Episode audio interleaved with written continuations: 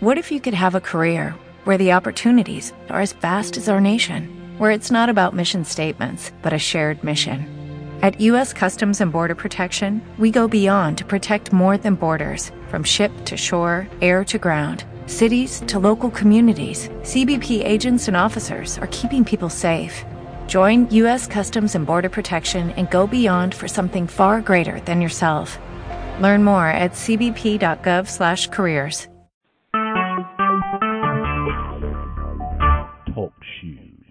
Recorded live. Hello, this is Michael Adams, and it's nothing but the truth. One man's journey to find it. It is December the 29th, 2015. And, uh, well, once again, we have uh, another special guest, and uh, that would be Zen Garcia. Before I spend any more time introducing him, I want to read a little bit here. Um, yeah, I feel it's of great value in this day and age, as always. It really doesn't matter if it's day and age or if it was a couple hundred years ago. the most powerful man in the world, the Black Pope. So you thought you were pretty well informed by now about all the main players on the conspiracy playing field. You've you've maybe been hearing for years about or bumped into on on your own the various elements of society who control our world from behind the scenes. he is the most powerful man in the world who rules over maritime laws, business, controls the banking system, Freemasonry, and secret services such as the CIA, the FBI, the NSA, the I, uh, excuse me, the SIS, the MI6, Scotland Yard, Mossad, the CSIS, the DGSI, the FSB. The Vatican owns 60% of all Israel land and the land of the Temple Mount for their third Solomon's Temple, where they want their uh, throne. He is part of the Ar- Arcana Arcana Roma, Arcana Norum, controlled by the papal bloodlines within the I, I guess it's I Mori, which is I dash M O R I. These bloodlines are the omega points of control. These are the Farneses, the the Orsinis, the Aldo Brandinis, the So uh, I guess it's pronounced So Maglia. That's what it is. So Maglia, and the Beards, the Breakspears. Their war room command centers within Borgo Santo Spirito, which is missile, which is missile projected. Victor Emmanuel uh, the fourth wanted to nuke this region of Rome. And Henry Breakspear and Pep Orsini are the high, high are in high control. Jesuit assess uh, my goodness, this is pretty hard to read. Uh, Assistant C Soldier James Grummer controls the United States corporation. The Black Pope today, folks, is Adolf Nicholas, Supreme General of the Society of Jesus. And their diabolical plan uh, for a new world order. One, superior, superior general of the Jesuits, the Black Pope, Adolf Nicholas, and his six generals control the White Pope, Pope Benedict, and now, of course, Pope Francis of the Vatican. Two, the Illuminati, the Zionist, globalist elites, Council on Foreign Relations, Bilderberg Group, Freemasons, Council of 300, and the Evil Council of Trent Number three, the Jesuits controlled the Knights Templar, the Knights of Columbus, and the Knights of Malta. Also, you'll find out that the head of the CIA, the FBI, the NSA, you'll find a Knights of Malta behind that. But anyways, back to this. Number four, the CIA, FBI, NSA, the ASIO, the MI5, the MI6, the NCIS, the FSB, the DGSE, Mossad, and every intelligence agency in the world are Masonic and controlled by the Jesuits. The Jesuits have infiltrated all governments and leaders like Obama, uh, Rube, I guess that's how you pronounce it, Blair, uh, Gentile, uh, Sarkozy, Sarkozy, Peres are only puppets that carry out the Jesuits' orders. The superior general are elected by the general congregation of society, summoned upon the resignation or retirement or death of the incumbent. Irony, ironies right now, folks. We actually have two black popes, two white popes. Uh, the superior general, the superior generals are elected for life, and almost all have served life terms. The exceptions being Father uh, Pedro Rupi resigned for reasons of failing health, and successor Father Peter Hans. Kolvenbach. Kolvenbach resignation was announced in February of 2006, which led to the convocation of the 35th General Con- uh, Congregation. The General Congregation elected the current Superior General Society, Father Adolf Nicholas, who succeeded Kolvenbach. okay. Also, just to let you know, folks, that in this country there are 33 archdioceses. The 32nd one is in Washington, D.C., and the 33rd one it represents the U.S. military. Now, you might want to ask yourself a few things. Why only 33? We have 50, 50 states. Why only 33 are starting states? You might want to think a little bit about that. um, also, uh, later on this week, if I get around to it, finally I've figured out what I want to do reading next, folks, uh, and it will probably be a papal magic and the and occult practices in the Catholic Church by Simon. And it will go along with that book that I've been delaying forever that one of our regular listeners sent to me. Um, uh, was it Eros and Magic and the Renaissance? And I was trying to find something that would tie in with everything, so I finally have found something that would that would work. Um, also, um, also we'll probably be doing a little bit about the reading of the Jesuits in Prague who created the Star of David that's in the, the state of Israel. Uh, that was created back in the 1648. Was that what it was? I think it was 1648.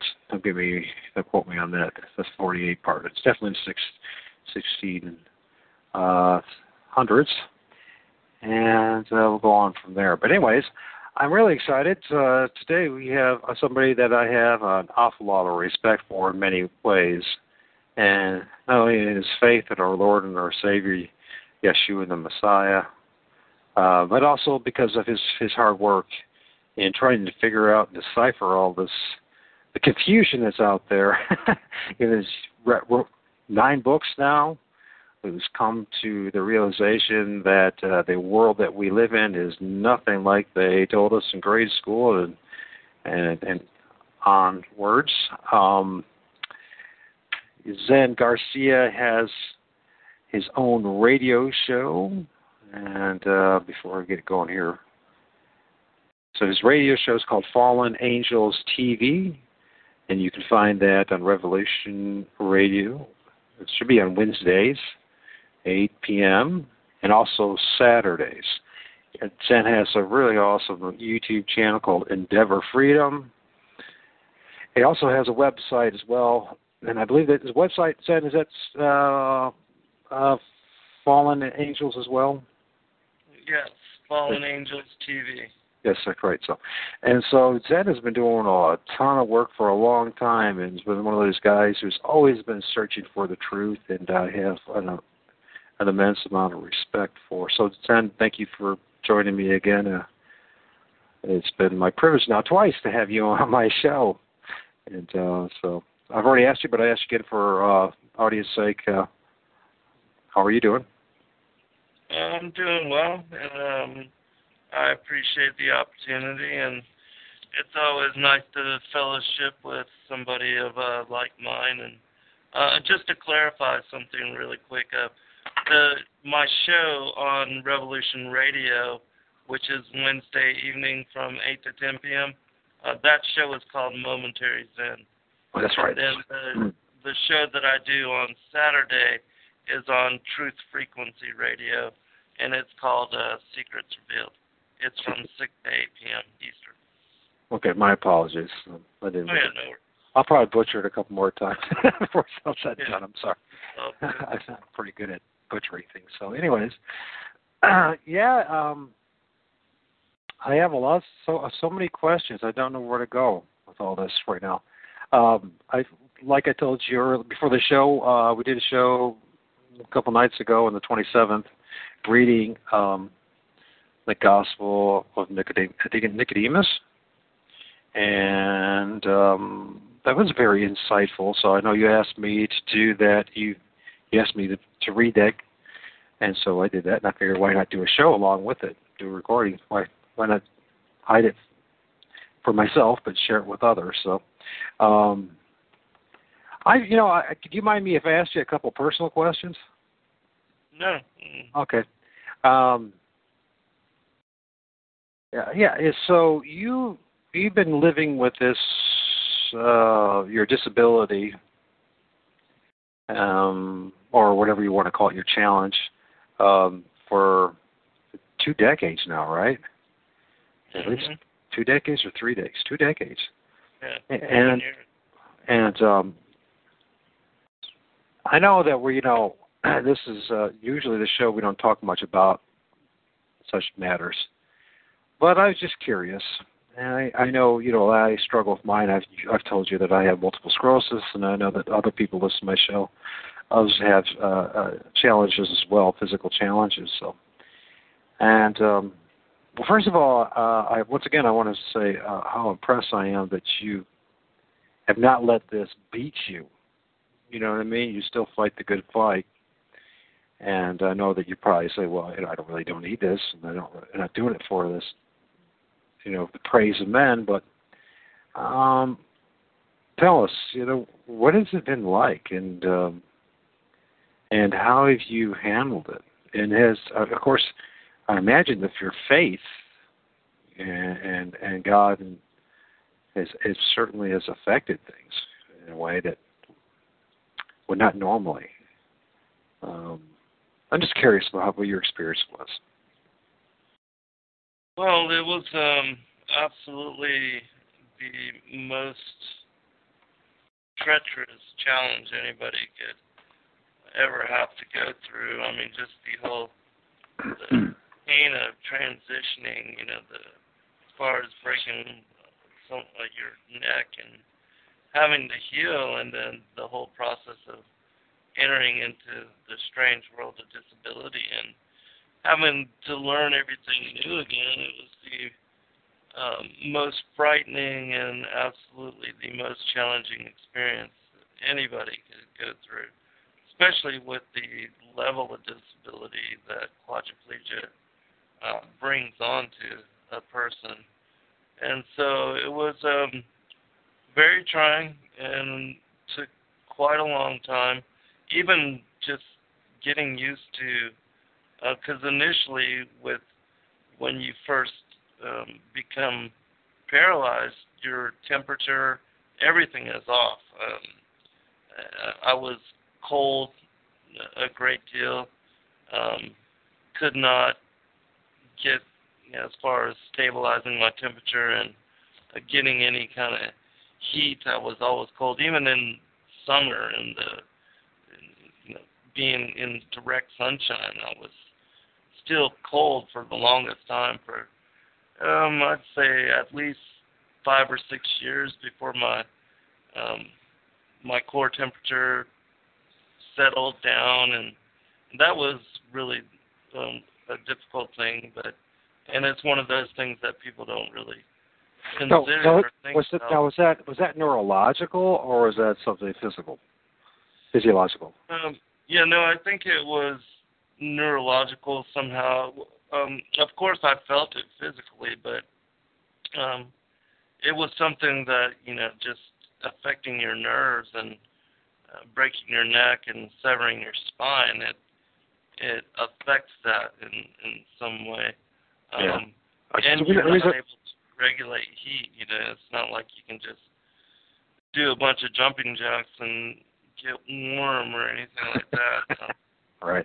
The reason I really see that is because I can relate to that with MS. We have this thing called heat intolerance, and also temperatures are really bad for me. So in the winter, it's really cold where I'm at, and uh, and so this winter's been really rough for me. And then the summers are really bad for me too. I melt like a like a noodle, if you will, huh, in summer heat, and so I can't tolerate uh, uh, 80 plus degree heat, and I can't seem to tolerate uh, uh, pretty much about 40 degree my below with temperature. So I just want to, and that's my, of course, mine is neurological, so I just want temperatures. mhm. So, anyways, go on.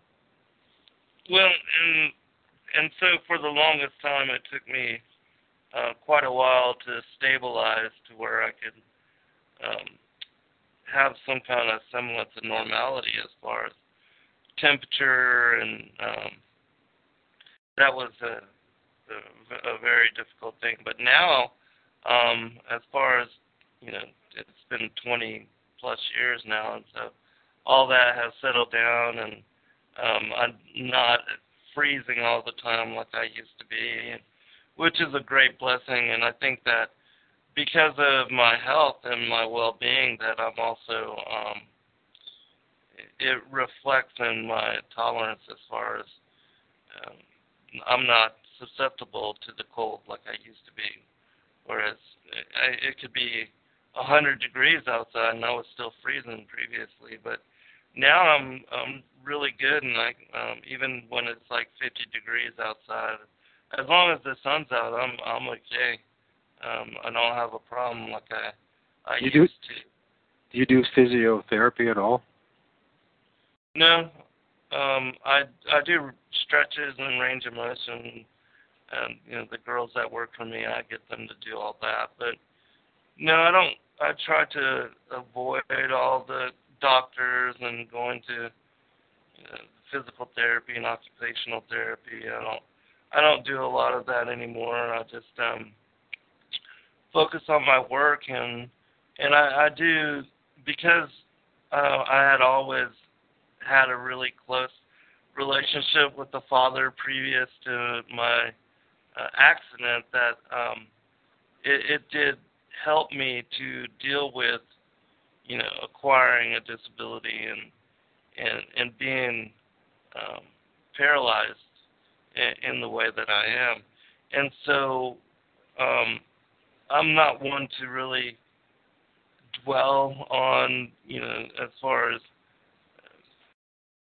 seeking uh, just holding on to uh, regrets or looking, you know, in the past and and wishing that I would have done something different or you know, I I just moved forward and I try to do what I can with what I have and um and I've always been one to be productive with my time even before I acquired a disability, and I don't like to waste time because I feel like, uh, you know, we're not promised any more tomorrows, and you just never know when uh, your time is up, and that it's important to be productive as far as the kingdom and getting things done while while we're here. And so I immediately began to work on my uh, finishing my second book once I was um, once I was injured and once I was stabilized enough to where I could focus on you know doing that and working on those kind of endeavors.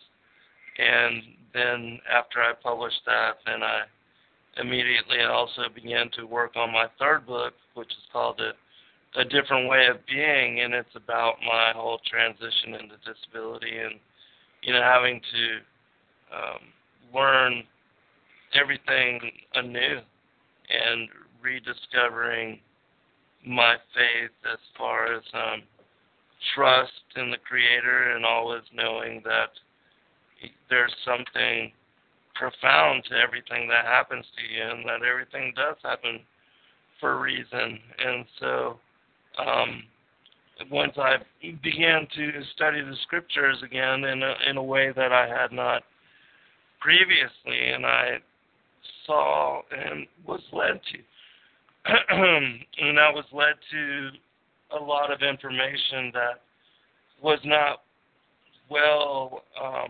known by mainstream Christianity. Certainly wasn't taught in the Sunday schools or in the um, the sermons, you know, the weekly sermons by pastors and preachers, and they don't they don't teach these kind of things that I write about in seminaries either.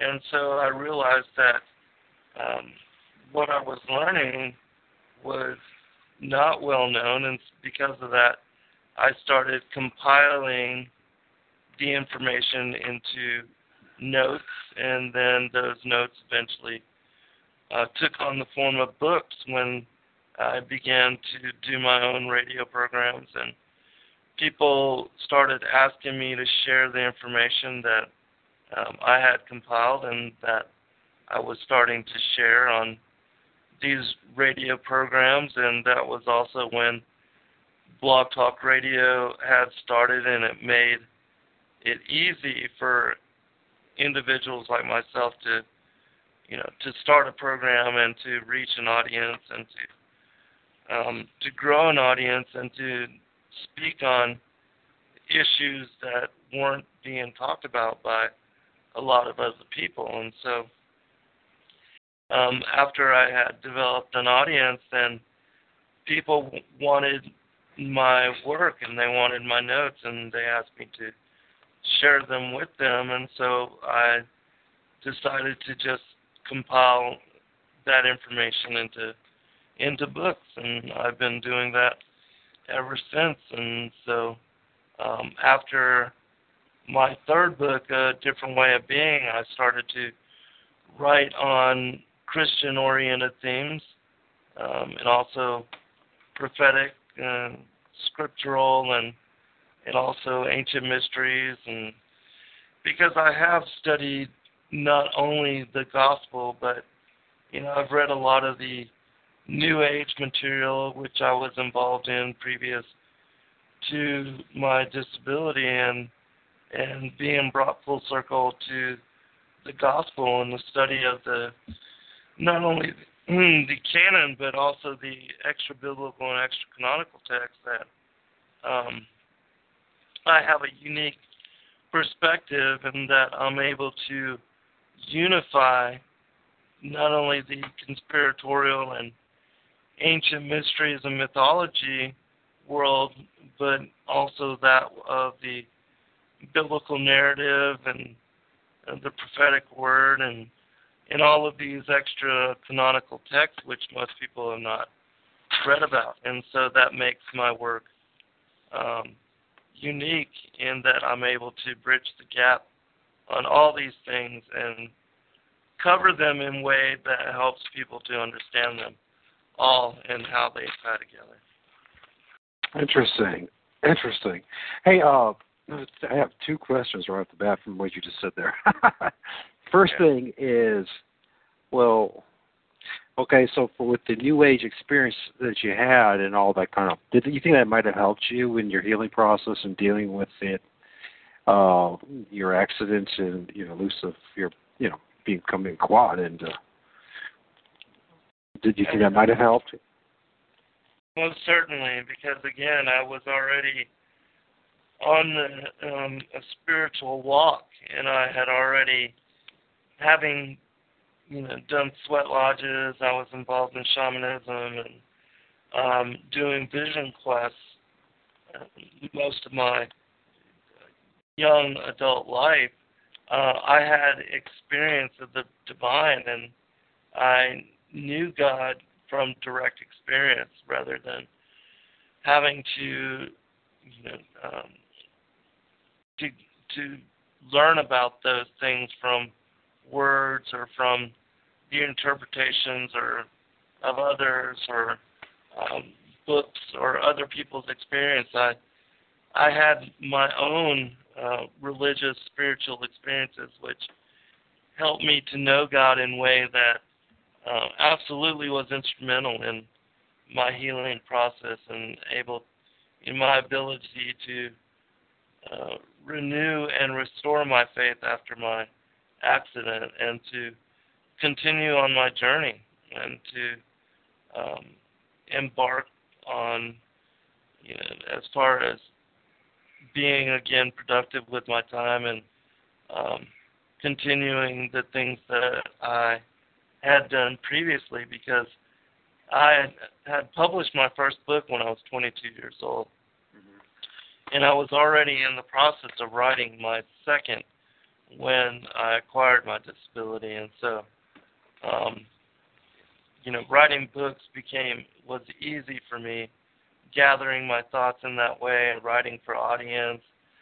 Um, I was also, had written articles and for magazines and did all of that, um, you know, prior as well. So I had already developed myself as a as a writer and um, was able to convey my thoughts and emotions and feelings and in a manner which helped people to understand and relate to them in a way that um, that they could you know uh, take whatever it was that they were taking from what I was writing that they could um, bring it to their own lives and apply it to their own perspective. Interesting. Hey, where did the uh, where did the accident happen again? Was it in California? Yeah, it was in Garberville, California. I was going to massage school out there during that time. And I was hitchhiking to a Grateful Dead show in San Francisco, and we lost our brakes on a mountain road. Interesting. Uh, yeah, you know, my my uh, 85 feet off a cliff, and my sister-in-law's parents, they had a, I don't think they're, they're with us anymore, but they had back in the 90s. They had a place for a young man who were in car accidents and motorcycle accidents, and uh, I believe it was Paradise, California, at a home or the rehab's place for young men who had uh, but motorcycle accidents or, or, or that kind of thing, and have or received either brain injuries or that kind of thing. Did you were you somewhere close to there? In Paradise, now that would be like Chico, California, you know, two hours north of Sacramento, that kind of thing. So. Yeah, I was 200 miles north of Sacramento in California, as far as San Francisco. Maybe uh, close to Chico. The Valley of the Giants. Oh yeah, yeah. So that's funny when I it's not funny. It's funny in the sense that uh you know my connections there too. I was right after high school took a one way uh, I think a one way uh, one way ticket bus ticket to uh Northern California and to find forest fires out there.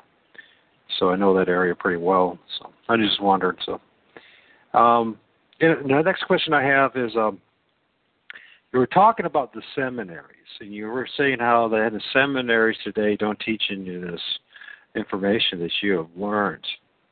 Now, of my research that I've done about seminaries, I, I'm going to bring up something. uh, I hope it's not too a sore topic for you, but anybody who listens to my show knows that I spend a lot of time talking about the Jesuits because they're a big part, if not the biggest part, of what's going on around here. One thing I discovered a long, long time ago at least since well about 150 years, they have been in control of the seminaries in North America.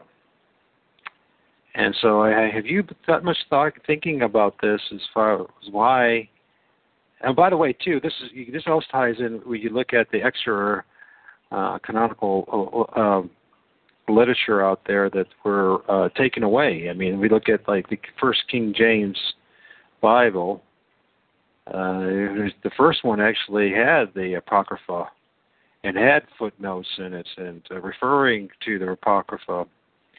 And from my research, also in, in, in Great Britain, that they were heavily they they they were already by the 1700s are already in control of Britain, Great Britain as well, and uh, the Anglican Church. So I don't know. Have you thought much about why the seminaries today are not teaching the things that you discovered? Uh, yeah, because it's not about bringing people to the truth. Yeah. They're about controlling it and um, only reinforcing what they want people to know. Same thing with the education educational system, all the other religious institutions worldwide, um, and even scientism as a religion. Oh, yeah. The whole teaching of Darwinism and uh, the heliocentric worldview. Jesuits, by the way, Jes- Jesuits behind those two things as well. Honestly, I'm not, I'm not picking on. By the way, I'm not picking on Roman Catholics. I'm picking. I'm talking about a military order called the Jesuits. and have you, have you studied much about the Jesuits? Uh, I have some, but um, no, my my focus is on scripture, and right. I spend my time reading and studying the scripture, and um, and then that includes the extra biblical texts as well, and and so well, that's, that's where my specialty is, and that's where my focus lies. But um, you know, the Jesuits are also, even though they are the controlling and ruling faction, they're just um, taking orders as well, and that the real real power are the powers, the principalities, the rulers of darkness, wickedness in high places, and. Are we talking so, about spiritual entities at this point? Is that what we're talking about? Oh yeah. Oh, yeah. yeah yeah. Satan, the rebel angels, the fallen watchers, yeah. The, those, they are the real power um, behind the Jesuits. The Jesuits are just the the human um, puppets of the their spiritual masters. Human conduits so that, that do their will. Yes. Um, yeah. Well, yeah. And it's, it's it's I think it's a very important thing to. I know it's a, it's a it's a very hard subject for a lot of people to, to stomach and tolerate because they feel that either you're being, you know, you're on a crusade yourself.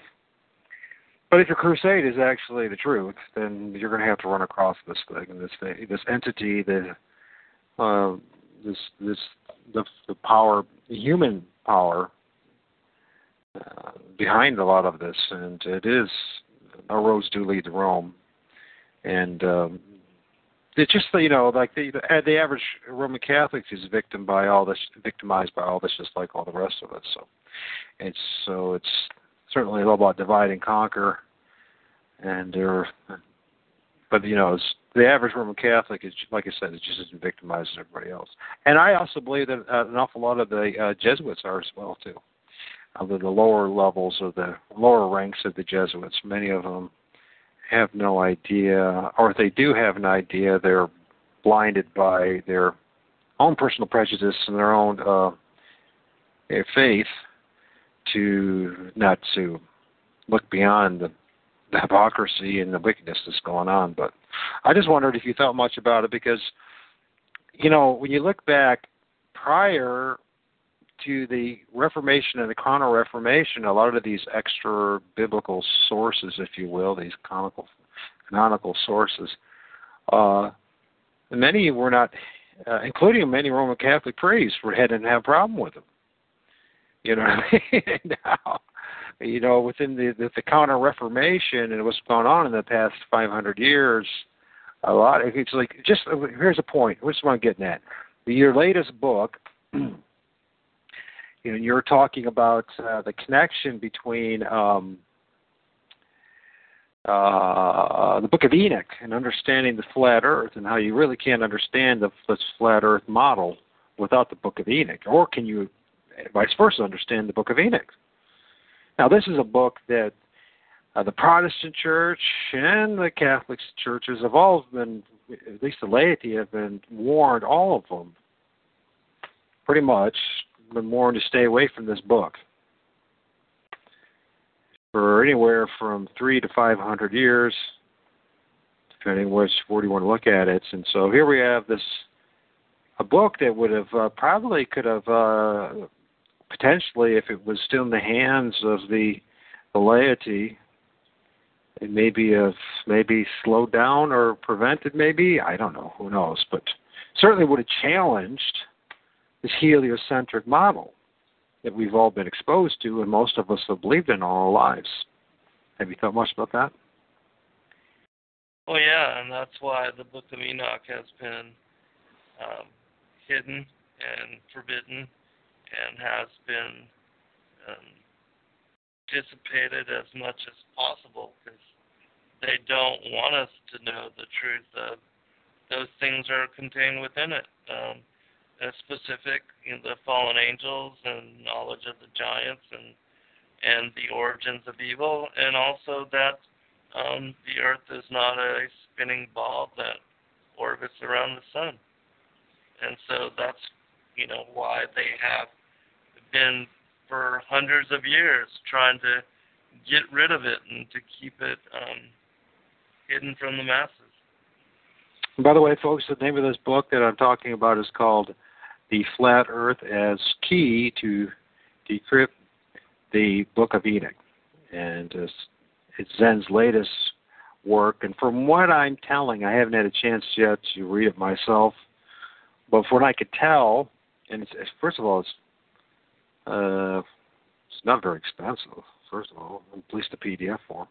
Um, that um, from what I can tell from what uh, Zen has done here with tying in to scripture with the flat earth, and in particular Enoch and the book of Enoch, uh, it really brings to uh, both the book of Enoch once again and the flat earth model to life that nobody else seems to be able to do. Maybe, uh, well, well, a big reason for that is because they, well, they're not believers. They're not believers in the Word of God, for say, or the extra um, the extra texts that are out there. They haven't studied it.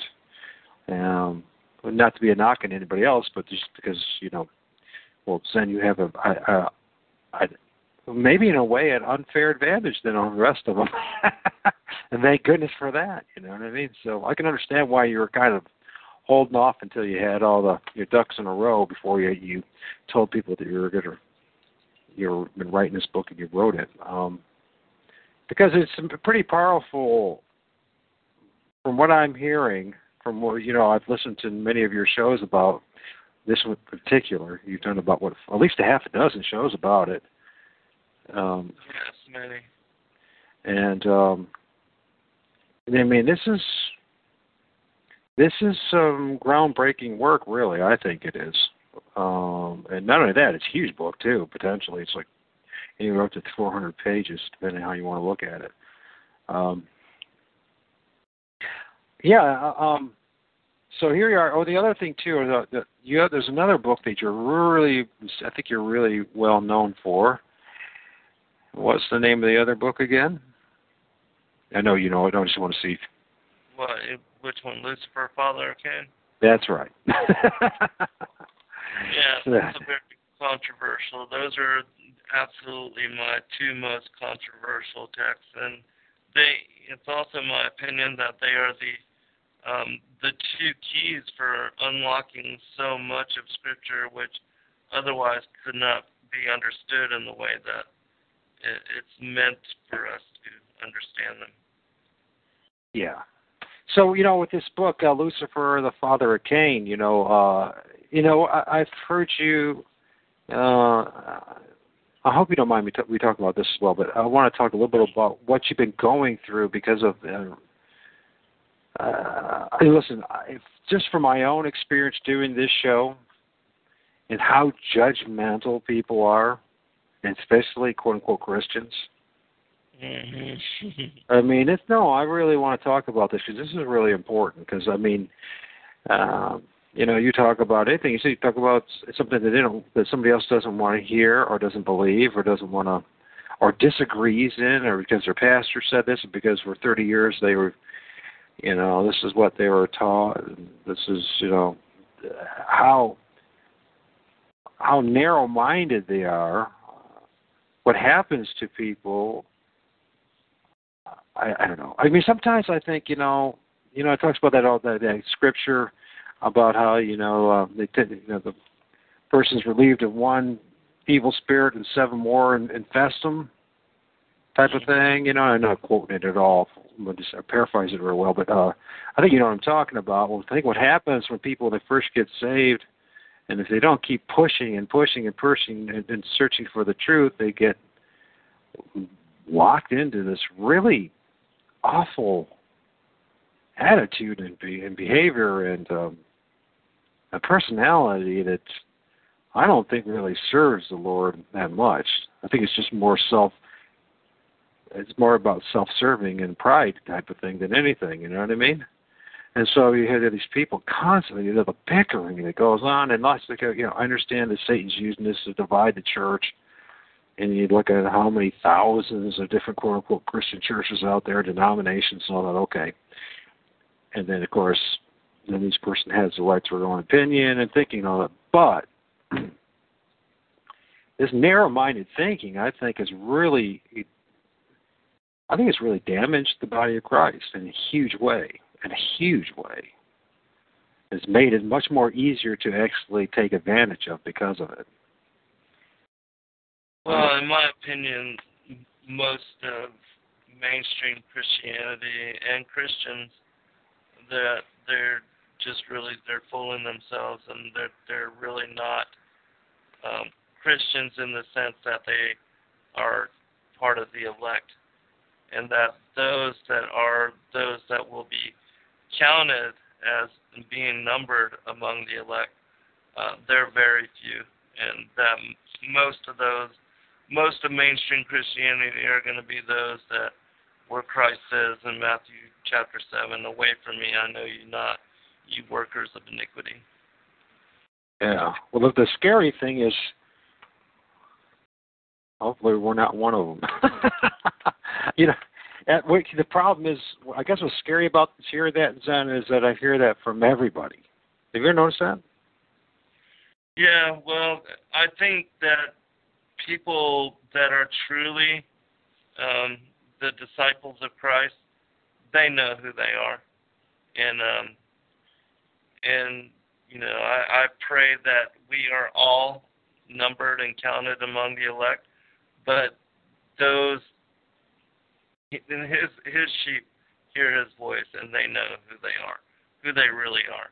I mean, if you are prioritizing the kingdom, if you are serving the brethren, if you're a foot washer to Christ and to humanity, and you're trying to do everything you can to um, live for your eternal inheritance and fulfill your role in your mission uh, here while you're here in the flesh, incarnated into flesh, uh, you know who you are and what you're doing, and um, we know because you know everybody lives their own lives and you know if you are really prioritizing the kingdom in a way that um, that it, it you know it's your focus and your reason for being here.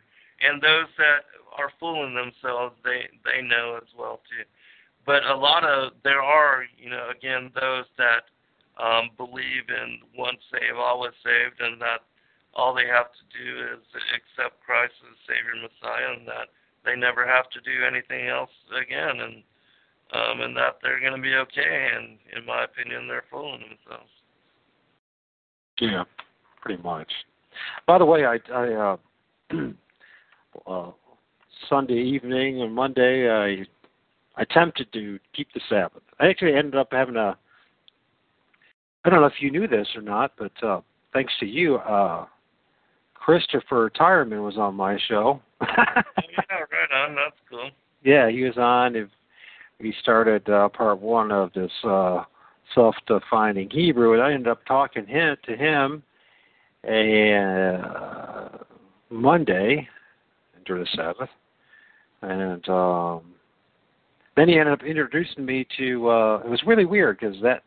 Uh, did you did you get that uh, message that I sent you? That link on uh, Skype um, about the uh, SDA leadership. No Saturday is not the Sabbath. Did you notice that?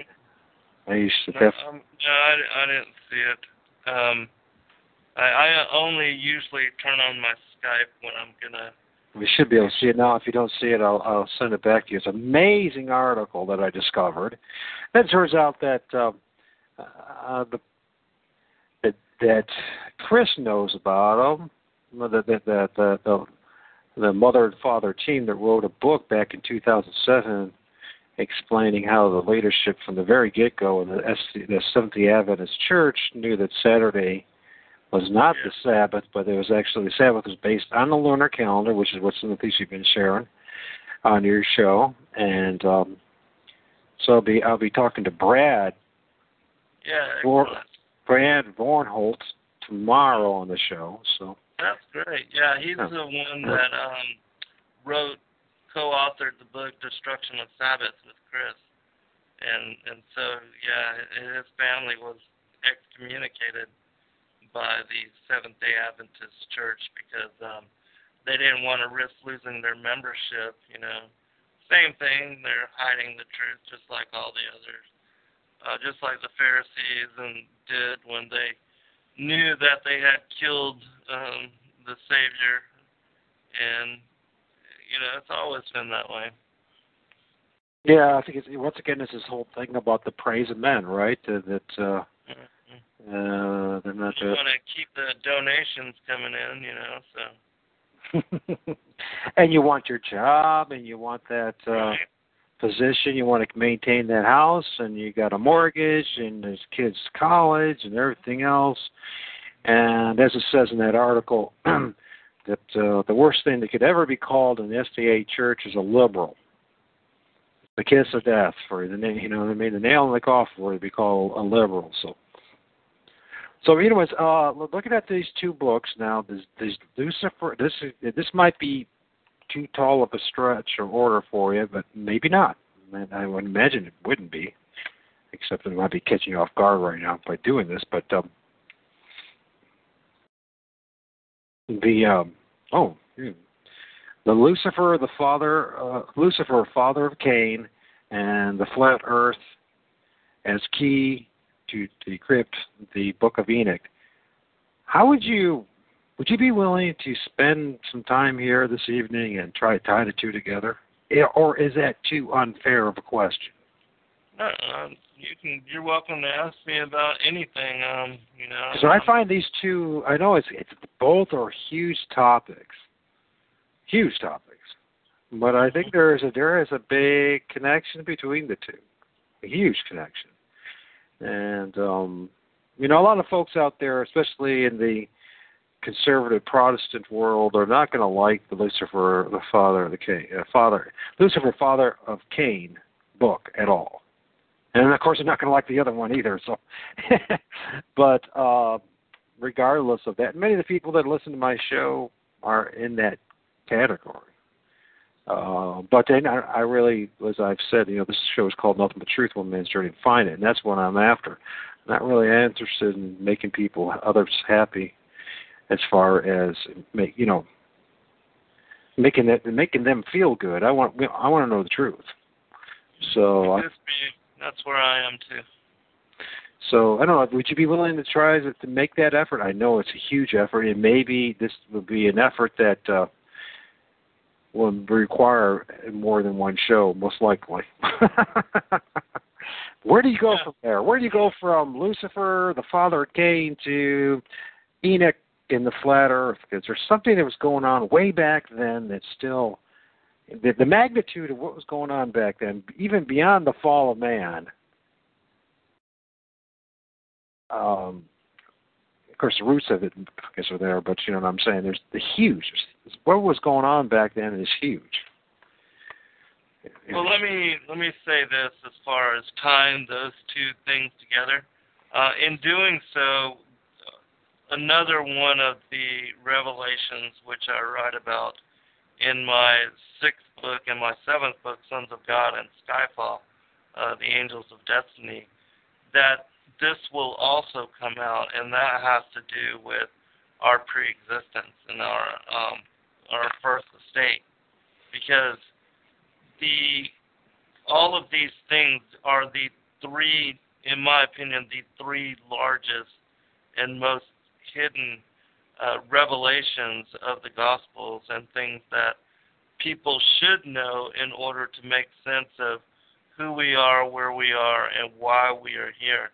Um, and if you don't understand how these things unify, as far as um, the the truth in unlocking the riddle of Scripture, then people really, when you read the gospel, you're not going to understand it in the way that um, it's meant to be understood by those that have eyes to see, ears to hear, and a mind to understand. And that this is what Christ is speaking about in Matthew chapter 13 when he says that um, many prophets and kings have wanted to know those things which you have been granted privy to. And he also speaks about specifically the Lucifer, uh, the father of Cain revelation. Uh, he says that I will utter things that have been kept secret since the foundation of the world. And so, how these things unify and tie together is that they all go back to explaining our first estate, who we were previous to incarnating into the flesh, and then they explain the enmity which is written about in Genesis chapter 3, verse 15, the enmity between the seed of the woman and the seed of the serpent, which has been ongoing, and it also helps us to understand who our true enemy is, and that there is a war being waged even to this day, and which goes back even further than what happened in the garden with the beguilement of Eve, the seduction of Eve and her impregnation with Cain. Because this, what I'm talking about, goes back to the war in heaven and what caused us to have election for being born as either one favored like Jacob or one hated like Esau. And and just like with Jeremiah verse one, I mean chapter one verse five, where the word of the Lord went to Jeremiah and said, "I knew you before you ever entered into the womb of your mother, and that I had ordained you to be a prophet unto the nations." That same scripture and that same principle applies to all of us, because as it says in Psalms 82, uh, we would be given the sentence to die the death of man, but that we were all in our previous state, in our former spiritual incarnation as the sons of God, as angelic beings, before we incarnated into flesh form, that we were all with the Father and the Son and Satan and the rebel angels and the angels of the Most High together as part of the council of the mighty before the war in heaven and it was the war in heaven when when Lucifer wanting to be like the sun and wanting to um, exalt himself and to have himself be worshipped and to bring the attention and the authority um, and being able to control the destiny and be the king and the decision maker rather than the servant that this is the moment when iniquity was found within him, and that this was his decision to be as God himself. He wanted to be as God himself. And so then he went to all of the angels, which includes us, and he tempted everyone um, tempted all of the angels to see if who would follow him into rebellion and side with him to war against the Most High, and the Father and the Son and the Holy Spirit. And a third of the angels joined him in that rebellion. Those that, as far as humanity here, um, the both the seed of the woman and the seed of the serpent, we know, and you've covered as far as the Jesuits, but it goes to not just the Jesuits, but also the Masons, the Shriners, uh, to both the all of the religions, the atheists, the communists, the Christians, the Muslims, the Buddhists, the Hindus, every religion, there's those that rule from the top down that control the other masses. The uh, eye at the top of the Illuminati pyramid, that is the spiritual powers. The next um, layer down, the disjointed pyramidal structure, uh, that is your Jesuits, your Masons, your um, you know all those that are ruling over the bodies and the the, the masses of humanity, and so it, it breaks down in that kind of a hierarchy. But essentially, it all goes back to the war in heaven, and that the spiritual powers uh, have the, the New World Order began when iniquity was found within Lucifer. His plan to exalt himself to be as the Most High and to bring on this Antichrist, um, all of that is part of the war in heaven, too.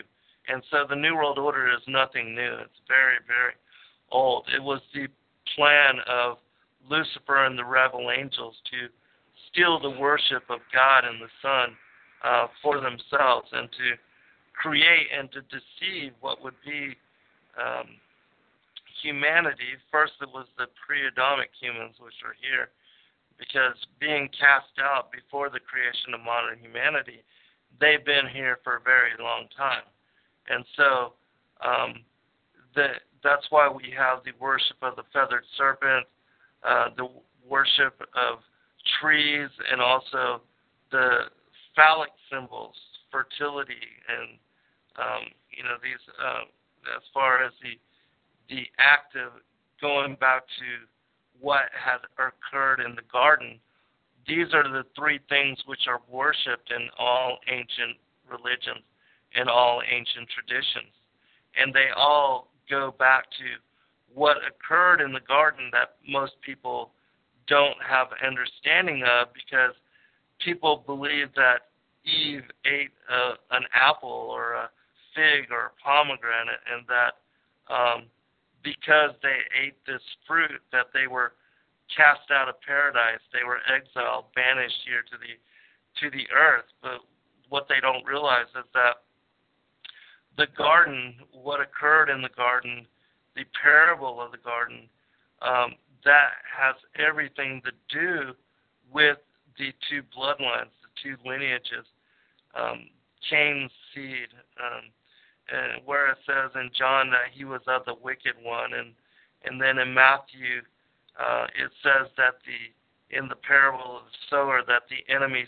snuck into the garden, and that this enemy was the wicked one, and that the wicked one uh, is the devil which sowed the tares and that he is the father of the tares. And then the connections in the New Testament with the Pharisees, you are of your father the devil. Um, all of these things are tied to the parable of the garden, but also tied to the war in heaven. And that's where people that don't understand um, that we pre-existed and don't understand that um, that we you know, have connection to the first estate and also the war in heaven, and that the enmity between the seed of the woman and the seed of the serpent is just an ongoing. It's the second portion or part uh, after the fall that it's a continuation of the war in heaven here on the earth, and that this war would continue between the sons of light and the sons of darkness until Christ comes again with his second coming, and that with his second coming, the parable of the wheat and the tares, the wheat being the righteous seed and those that are counted and numbered among the elect, that they would be gathered for preservation and entrance into allowed entrance into New Jerusalem for the millennial reign, but that the tares would be gathered for burning and gathered for condemnation, and that his second coming would fulfill the the second half of the Levitical 23 feast days. And so all of these things have connection to um, those two secret revelations, which again they don't teach about in the seminaries or in Sunday school or mainstream Christian churches. Um, the first being that what occurred in the garden um, is actually the beguilement of Eve and her being impregnated with Cain, um, and also repeating the act in Adam eating of the fruit as well. That that is what resulted in her being pregnant with Abel, um, and that Abel was killed by his half brother Cain, and then he was replaced by Seth, who it says in Genesis um, that he was the replacement for Abel and that he was born in Adam's similitude and likeness, uh, whereas Cain was not. Cain is of the wicked one, and that's why it says that he was a murderer and a liar um, from the beginning. And that is actually a, uh, an allusion to his being of Lucifer, because Lucifer is the first liar and murderer and deceiver, and um, his son was born in his likeness and his similitude. And and then the other thing again is because um, people don't understand as far as our pre-existence or predestination, as it says in Ephesians chapter one, but um, and how this connects to the flat Earth. Um, and I didn't even know this until I began to write this particular book. But the flat Earth is the key for unlocking the book of Enoch as far as the book on the courses of the heavenly luminaries, which is a 14 chapter portion of the book of Enoch which speaks about the movements of the sun and the moon above the face of the earth. It says in the face and the sky um, and above uh, the earth that they are the conductors for the night and the day, um, and that the movement of the heavenly luminaries have everything to do with being a clock, uh, a giant clock, and that all of these these movements and these different, like the phases of the moon, the sun being one 24-hour period being equal to a day, the seven days being equal to um, almost uh, one quarter of the phase of the moon, a month being equal um, to the the what the time that it takes the moon to go through all four phases of its cycle through first quarter, full moon, third quarter, and then back to lunar conjunction. And then you have the 12 lunar months and also the 12 solar months, um, which the solar months are equivalent to as Enoch describes it, the sun's motion through one of the gates, the six gates of heaven, as it moves back and forth between the two tropics, the Tropic of Cancer and the Tropic of Capricorn. And that the moon also shares this movement. But that the um, there's a lunar month and a solar month. There's also a lunar year and a solar year. And um, I, the next time you um, talk to Chris, you can get him to explain how those two things work as far as the calendation and how they come together. But the, again, the flat Earth is the key for unlocking this aspect of this particular portion of the Book of Enoch, which it wasn't until I un- understood and accepted um, the flat Earth as model for world that I was able to then revisit that portion of the text because I had never been able to understand it previously. And then applying this model of the world, uh, the circle of the earth as described by Isaiah, um, with the firmament above fitted to the circle of the earth, and that the earth and the dome uh, of the earth, the firmament, that they form the shape of a tent that when I applied this understanding to that portion of the text, then everything opened itself to me in a way that has been hidden for the last 500 years. And in doing a, a Google search and also a search on Amazon for um, any author that had, you know, written a book or anybody that had authored a book on how to decrypt the Book of Enoch there's no, nothing was previously written which could help explain all the things that I cover and explain in this particular my latest and newest book. And so, and the reason being is because this wisdom has been lost. This knowledge has been lost ever since our uh, embrace and acceptance, humanity's embrace and acceptance of the heliocentric worldview. And so, nobody has been able to understand the book of Enoch for the last 500 years in the way that it's meant to be understood.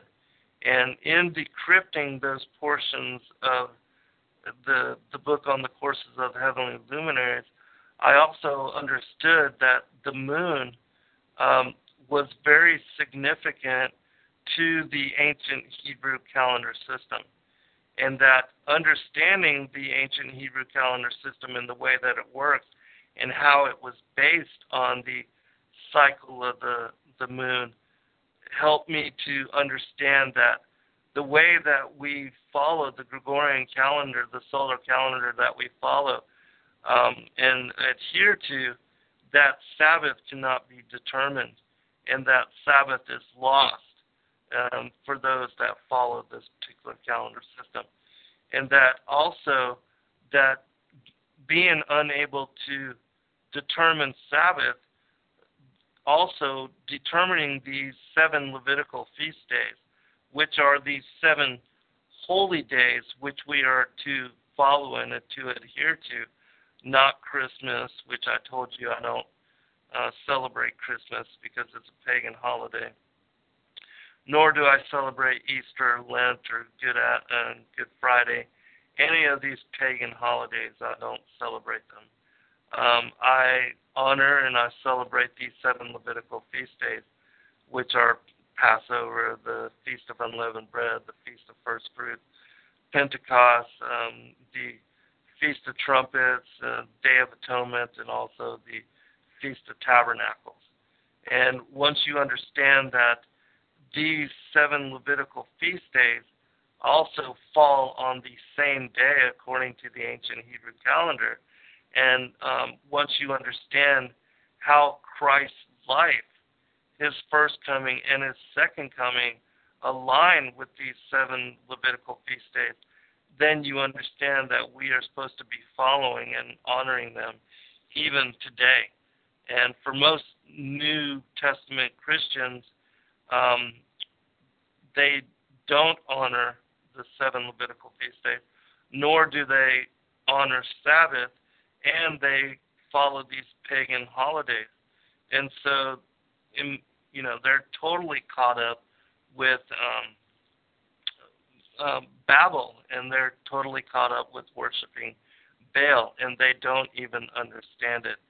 Um, and what is taught in the churches it has nothing to do with truth in the way that we are to really understand it. And so, in, my opinion, that most of Christianity is idolatrous and they follow a religion which has nothing to do with true Christianity. Um, as far as being a disciple of Christ and understanding that he came to fulfill the word of the Father and to fulfill the feast of Yahweh and not to, you know, not Christmas, not Easter, and not all of these pagan holidays, which most people adhere to and worship and celebrate. Um, and so all of these things I talk about in my newest and latest book because I had no idea that uh, the flat Earth and helping me to understand the Book of Enoch that it was going to lead me to all of these other revelations and help me to understand the scriptures in a way that even I didn't understand them previously. And so, um, again, the you know I, I helped you to understand the ancient Hebrew calendar and how it works and how Kadesh, which is the time of the new moon, how is it, it is excluded from the seven day count of um, the the Saturday, Sunday, Monday, Tuesday, Wednesday, Thursday, Friday, which in Hebrew they they're just one day one, day two, day three, all the way to day seven. They don't call their days by the name of pagan gods, um, unlike you know we do uh, according to the Gregorian calendar. And so once you understand that Kadesh, which is the time of the new moon, which is the most pivotal day, and it's also given, you know, um, it's honored by the Most High as being the first day um, excluded from the other seven day sabbatical weeks, and it's also the first Sabbath, and that it um, determining this particular day helps to establish the other four sabbatical weeks which follow in the lunar month.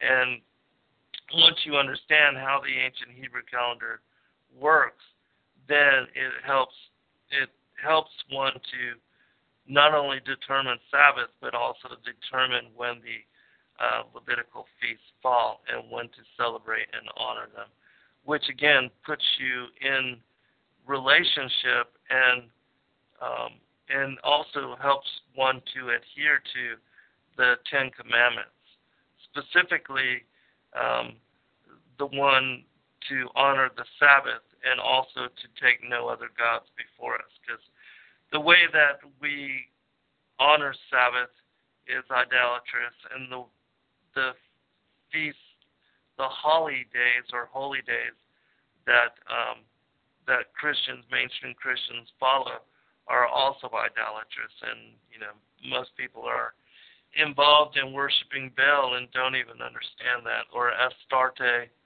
um, you know these pagan gods, these pagan deities, and and so all of these things are very important to understand because again they are the three, which is also why the study of the flat Earth is absolutely important. So many people ask me or or try to tell me that the flat earth has no bearing on salvation and it has no relevance for you know modern Christians and what does it matter if the earth is flat or if it's round and spherical well it absolutely matters because um, you know again as I said the study of the flat earth led me to revelation on all of these other things and the to take no god other gods before you is the second commandment, and the uh, to honor the Sabbath is the fourth commandment. It's also my opinion that the way that the commandments are numbered is um, is also how much weight they have with the Most High God. And if we're breaking this second and the fourth commandment regularly, that this is really um, it, it it does have a bearing on salvation. In that for those that are are doing this repeatedly, um, even in ignorance, uh, just because you know they choose not to study a particular aspect of the, of the scriptures, um, you know, it's it's my opinion that ignorance is only um, absolves a person of responsibility to a certain degree. But that if we are true proponents um, and true adherents to being disciples of Christ, and that we are truly placing the kingdom as our number one focus and priority, then we should understand all the things that I'm talking about and that we should come to revelation in the way that I have because I'm nothing I'm not nothing special. I just happen to have studied and to consider the scriptures important and I've read them. All of them, not just the canon, not just the Old and New Testament, but all of the scriptures because the early church before the canonization process and before um, you know before all of these different scriptures were hidden because even in the Bible there are so many texts that are mentioned, so many books that are mentioned that we no longer have access to and that have been completely eradicated and disappeared. And how it is that Christians choose to only believe that 66 books are worthy of study and worthy of reading and that everything else should be excluded when during the time of the early formation of the church and the during the apostles, the time of the apostles, there were thousands, tens of thousands of texts available which they were uh, uh, familiar with and which they um, cite and re- reference in these other um, not only the the Bible, you know, because even Jasher and Jubilees and the Book of Enoch are referenced and cited in the Old and New Testament, but um, there's books like the Book of the Day of the Lord and uh, the Wars of the Lord, and so many different books which, again, have been eradicated and disappeared, much like the Book of Enoch, which it's my opinion that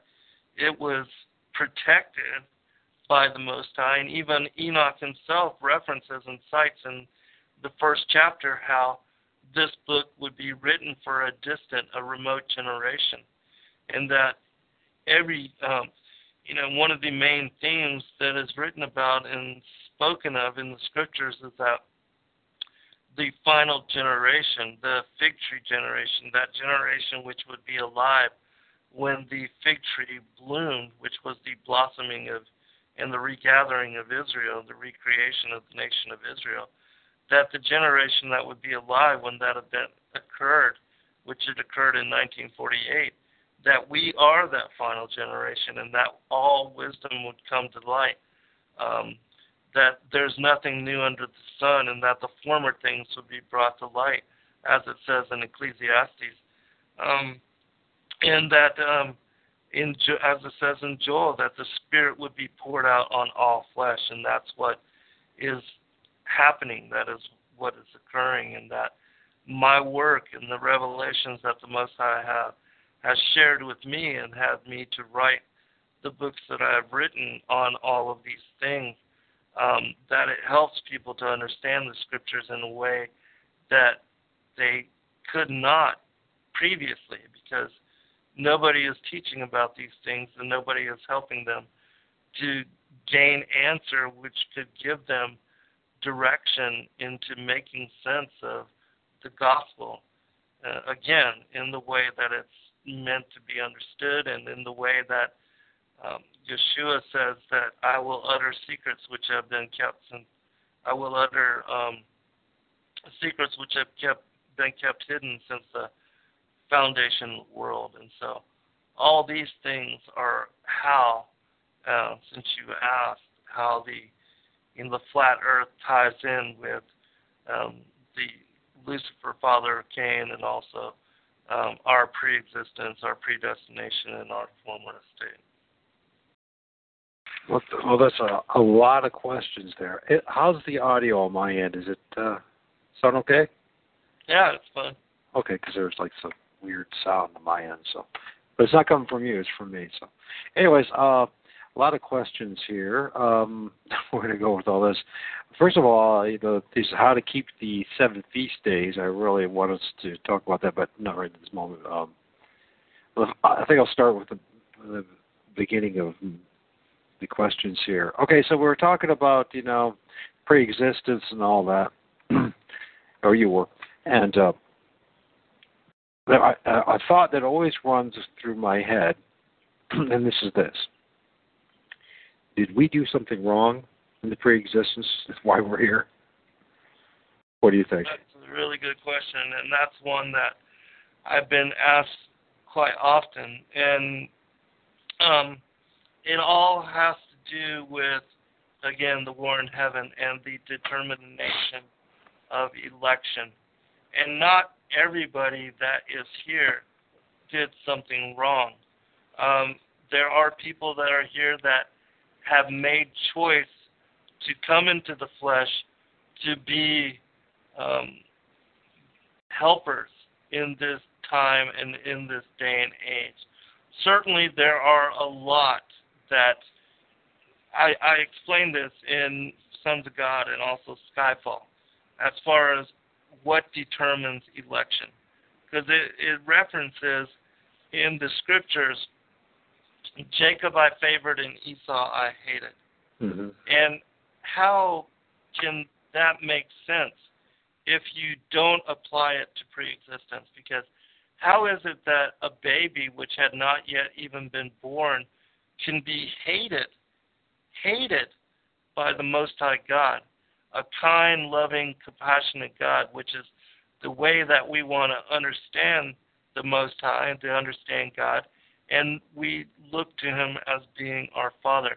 How is it that a baby, again, which had not yet been born, which had not sinned, which had not done anything to be uh, judged and looked at and you know treated in such manner, how can that be explained if you don't apply it to preexistence? It can't. It just does not make sense. It makes uh, Yahweh, Yahweh, it makes him seem homicidal or you know genocidal God.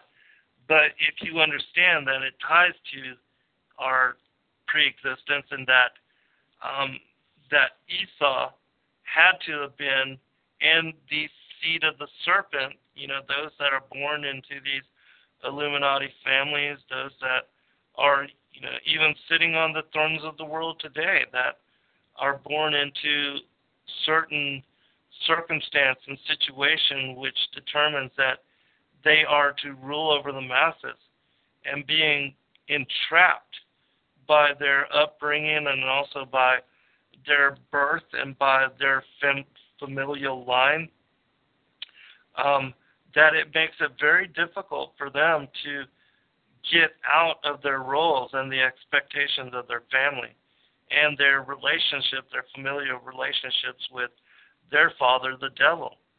Um, and they're being murderers, liars, and deceivers, and um, that you know, even Cain, uh, it said that um, if you would just do good, uh, that he would be accepted. But he, being born of the devil, being a sign of the serpent, that he um, listened to his father, that he, you know, followed his direction and his will for his life. And that's why we, when we speak of those as going astray, falling falling away, we say that they have gone the way of Cain, and it, it's the same thing. Um, and it's the same thing for Jacob. That Jacob and Adam and those that are born of Adam's line, uh, which is you know um, most uh, as far as most of humanity is considered to be part of the sons of Adam. But there are many that are also the sons of the serpent, the the line of Cain. You have these two bloodlines, these two lineages um, playing out as far as the peoples of the world here on on the earth. And yes, the seed of Cain did survive the flood, and I explain this in my work. I'm not going to go into it right now because that in itself takes a whole two-hour show to explain. Um, but the yes, for some, they did do something wrong. I explain this in my book as tying it to the war in heaven that some, just as you know, being favored, they fought against the serpent and the rebel angels, the one third of the angels that joined him in rebellion. And then there were those that did nothing. I, I call these the fence sitters. Um, they just sat because you have to understand that Lucifer's appeal was so great that many of the angels believed he would succeed in overthrowing God, that he would succeed in overthrowing the Son and the dominion of Christ. And yes, um, Christ was known uh, in our pre-existence, and that he was known as Savior Messiah even before he ever entered into flesh, and that the angels knew him previous to their banishment and their exile, and before the war in heaven. And I explain all of this in my books as well, and it takes again a whole two-hour show just to explain that aspect of um, what led up to the fall. Um, and so, yeah, there those that fought with the angels of the Most High, Michael, um, and Gabriel, Phanuel, Uriel, and the other angels, which are of the elect ones and that serve. They're the angels of the Most High. Uh, and then there are the one third that joined Lucifer, and then the rest that did nothing but decided to watch the war to see how it would unfold, and then um, would decide afterwards whom they would choose to serve. And so, in my opinion, this is the majority of humanity. That we um, were those that decided to sit on the sidelines and to to wait, and because um, we did so, that their punishment and the sentence for not believing and not siding with the Father and Son was that we were going to have to incarnate into the flesh and that we would have to use this lifetime and this um, this way of being as to determine that allegiance and to make that decision whether we want to choose um, the Father and the Son or to choose, choose Satan and to live for the kingdom or to live for the carnal aspects of the world. And so that's what we are here doing, and that's what we are um, determining with our every thought, our every action, our every day, everything that we do is being weighed towards this determination. And that our works and our acceptance um, of the grace that Christ coming on the cross and dying to show us the way home and bringing upon us all a forgiveness of sins and dying for the sins of humanity to bring salvation to all of us, that accepting that grace and understanding uh, who our Creator is and, and, who the Savior Messiah is, um, that and then doing the works, that this is what determines our eternal inheritance for whether we will have a return to our former estate. And that's why it says in Revelation to remember from whence thou art fallen and to do the first works. And that if we don't, that he'll remove our candlestick and that we will lose our place uh, with with him in the millennial reign. And so that is you know, again, that's the most important aspect for understanding why it is that we are in the flesh. Because the question that you asked is the original sin. It has nothing to do with Adam and Eve and the fact that they ate of, you know, the tree of the forbidden knowledge and the the tree of the knowledge of good and evil. Yes, that caused them to fall, and yes, that caused them be exiled into a fallen state, being flesh, the breath of life being married to the dust, um, their physical bodies created of the dust, and their spirits being entered into those flesh bodies. That they lost their immortality, they lost their bright nature, they were exiled from paradise, they were banished here to the earth.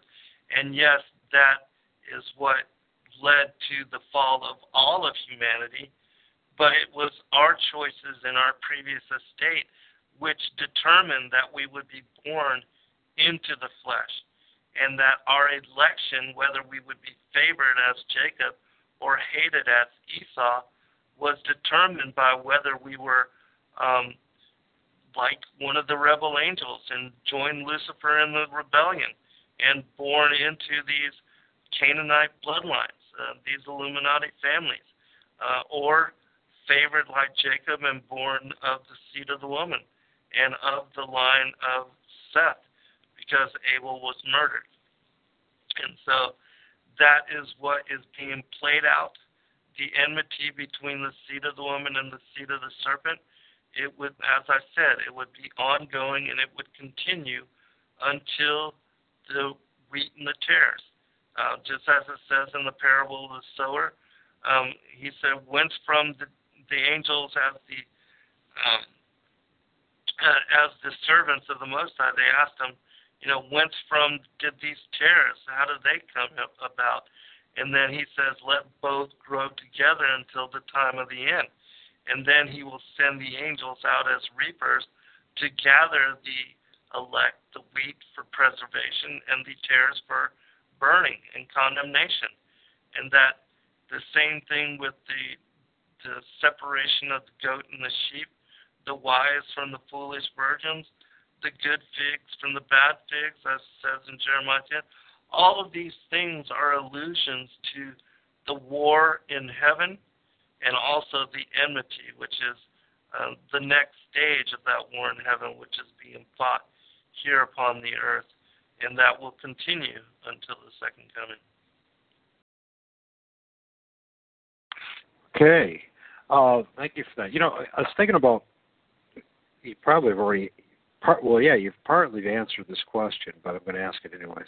Because uh, you know, it's something that I I feel like for me, I've always been a magnet for quote unquote maybe the terror. Uh, I've always my whole life, you know, I'm almost 48 years old, and I've been just uh, been around a lot of pretty rough characters. But anyways, how how is one to determine in one's life who is a wheat who's who is one who would be a, one of the wheat and one that would be one of the tare or tares because you know and maybe it's not our place to judge but at the same token i mean you brought up stuff like you know be a liar and and all this kind of stuff and a murderer and the descriptions of what a tare would be but um you know is it something that's even to our it, it certainly we should have some. I, I imagine you've asked this question with all this research. How is one to determine whether or not we're in the company of a tare or, or, or someone who's uh, one of the weak? You will know them by their, you know, by you will know them by their works, by the way that they are. And I'll read something to you to help people to make this determination. It's from a book called The Shepherd of Hermas, which was part of the original King James Version of the Bible, the original 80 book text, um, which includes the 13 books of the Apocrypha and then this particular text, which most people did not even know was um, excluded from the Apocrypha and excluded from the canon. And it says this, and this is mandate six. I charge thee, saith he, in my first commandment, to guard faith and fear and temperance. Yes, sir, say I, but now, saith he, I wish to show thee their powers also, that thou mayest understand what is the power and effect of each one of them. For their effects are twofold. Now they are prescribed alike to the righteous and the unrighteous. Do thou therefore trust righteousness, but trust not unrighteousness. For the way of righteousness is straight, but the way of unrighteousness is crooked.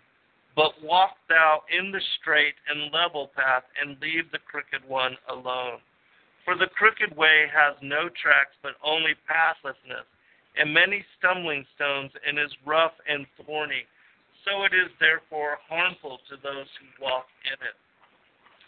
But those who walk in the straight way walk on the level and without stumbling, for it is neither rough nor thorny. Thorny, thou seest that thou that that is more expedient to walk in this way. I am pleased, sir, say I, to walk in this way. Thou shalt walk, he saith, yea, and whosoever shall turn unto the Lord with his whole heart shall walk in it. Hear now, saith he, concerning faith. There are two angels with a man, one of righteousness and one of wickedness. How then, sir, say I, shall I know their working, seeing that both angels dwell with me? Hear, saith he, and understand their workings.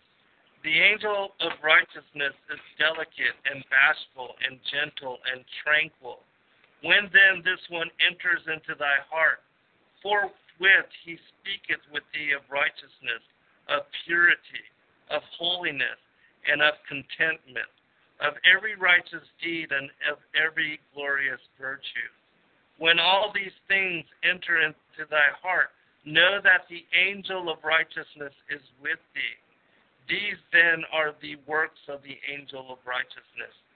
Trust him, therefore, and his works.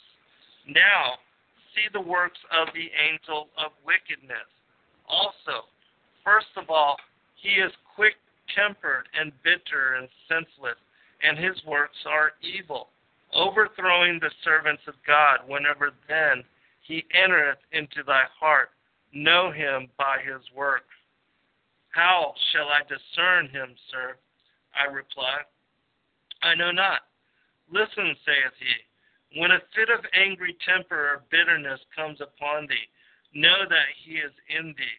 Then the desire of much busyness and the costliness of many viands and drinking bouts and of many drunken fits and of various luxuries which are unseemly and the desire of women, and avarice, and haughtiness, and boastfulness, and whatsoever things are akin and like to these.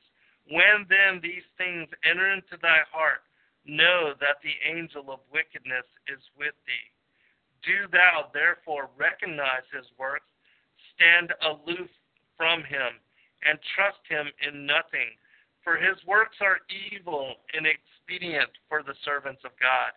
Here then thou hast the workings of both the angels. Understand them and trust the angel of righteousness. But from the angel of wickedness stand aloof, for his teaching is evil in every matter. For thou, one, be a man of faith, and the desire of this angel enter into his heart. That man or that woman must commit some sin.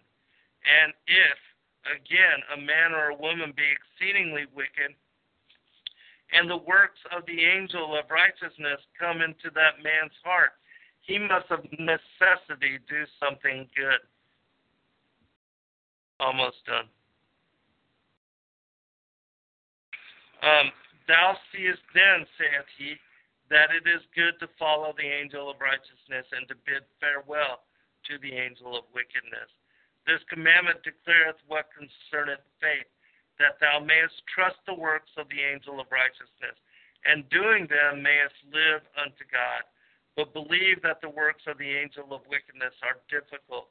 So by not doing them, thou shalt live unto God.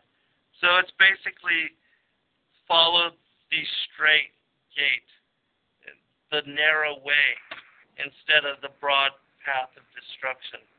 And you know in your heart, every one of us, because we have consciousness, because we have a, a conscience to do good, and because we have, as it says in this text, both the angel, because of our duality, because we're born into a fallen state of being, we have these two angels at all times leading us, trying to get us to adhere to a certain way of being. And those that follow the angel of wickedness, that commit evil and do evil, they follow the broad path of destruction.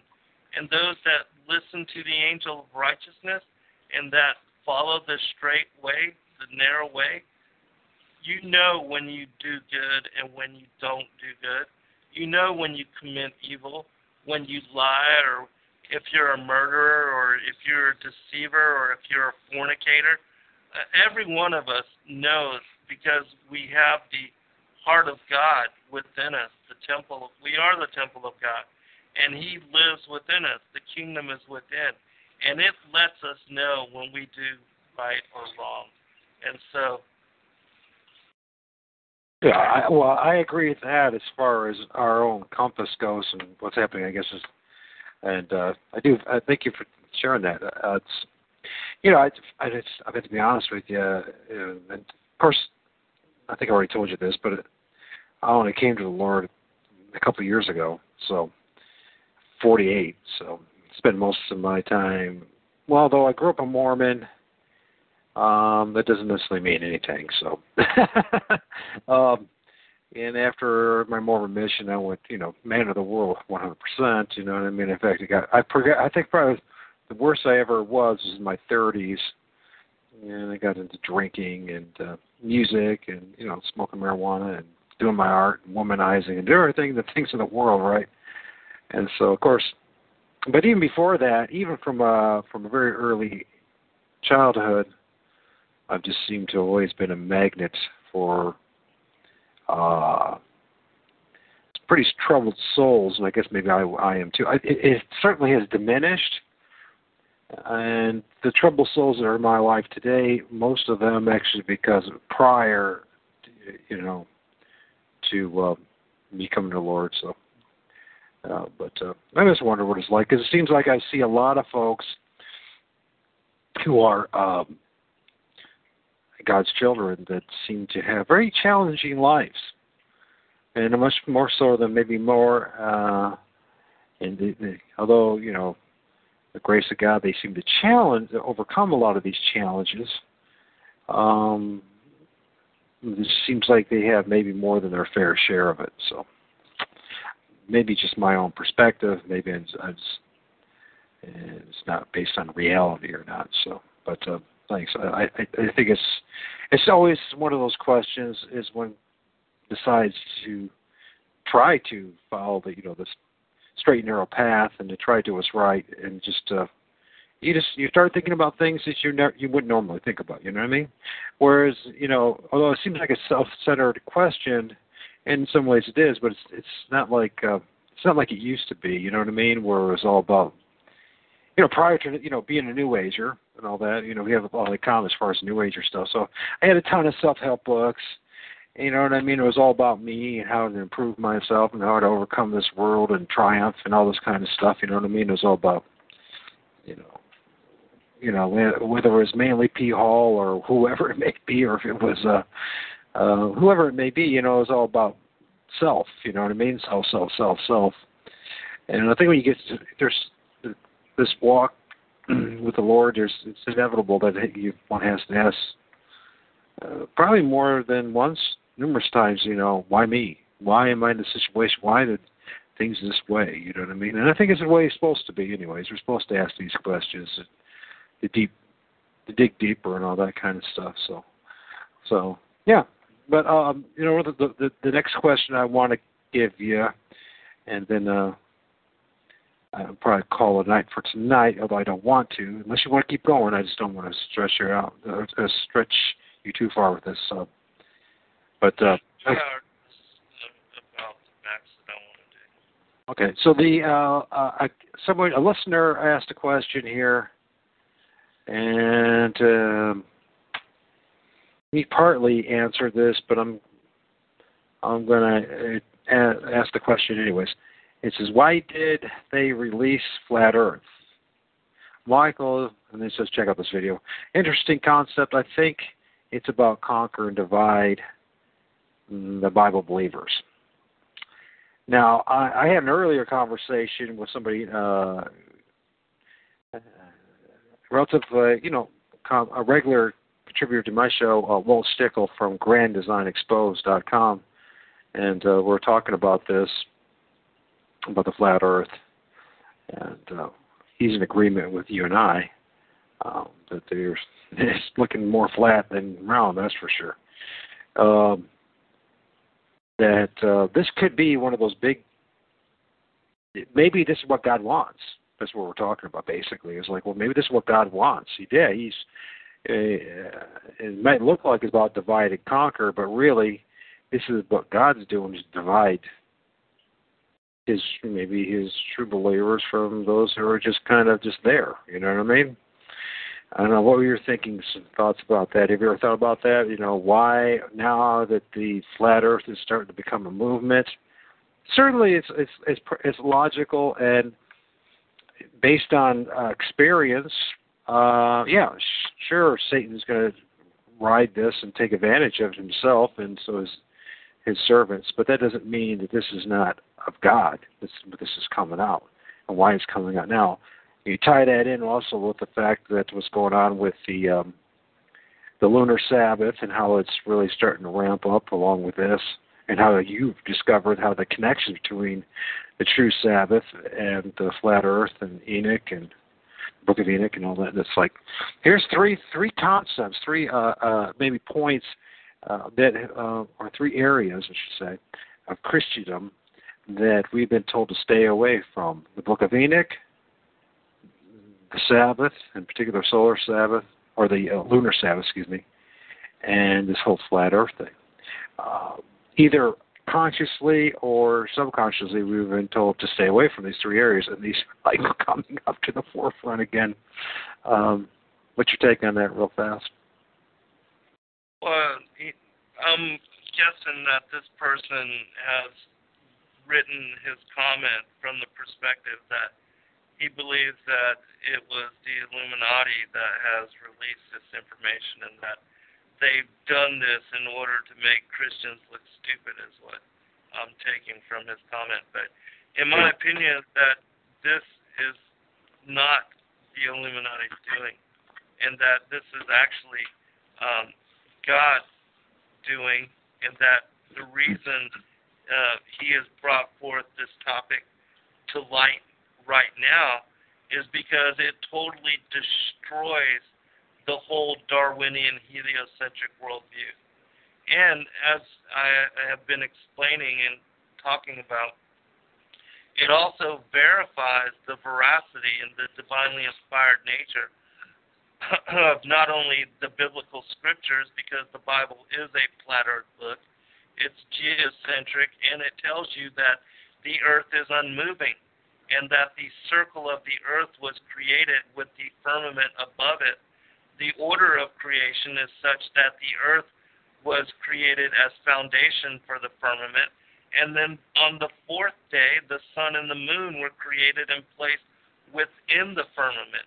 Now, that can't make any kind of sense according to the um, heliocentric worldview, how the earth would just be created and left floating out there in space, and then all of a sudden on the fourth day the sun is created, and then the Earth is entered into orbit around it. I mean, that does not make sense. And it also helps one to understand how it was that when Joshua was given the authority to stop the sun and the moon, and in that he commanded them to stand still and to stop in their mid circuit and their mid revelation it's the same reason why the book of Enoch, um, in the cor- book on the courses of the heavenly luminaries, it has spends 14 chapters describing the motions of the sun and the moon, and zero to describing the motions of the earth. And it's because the earth does not move, and the sun and the moon are what move above the earth.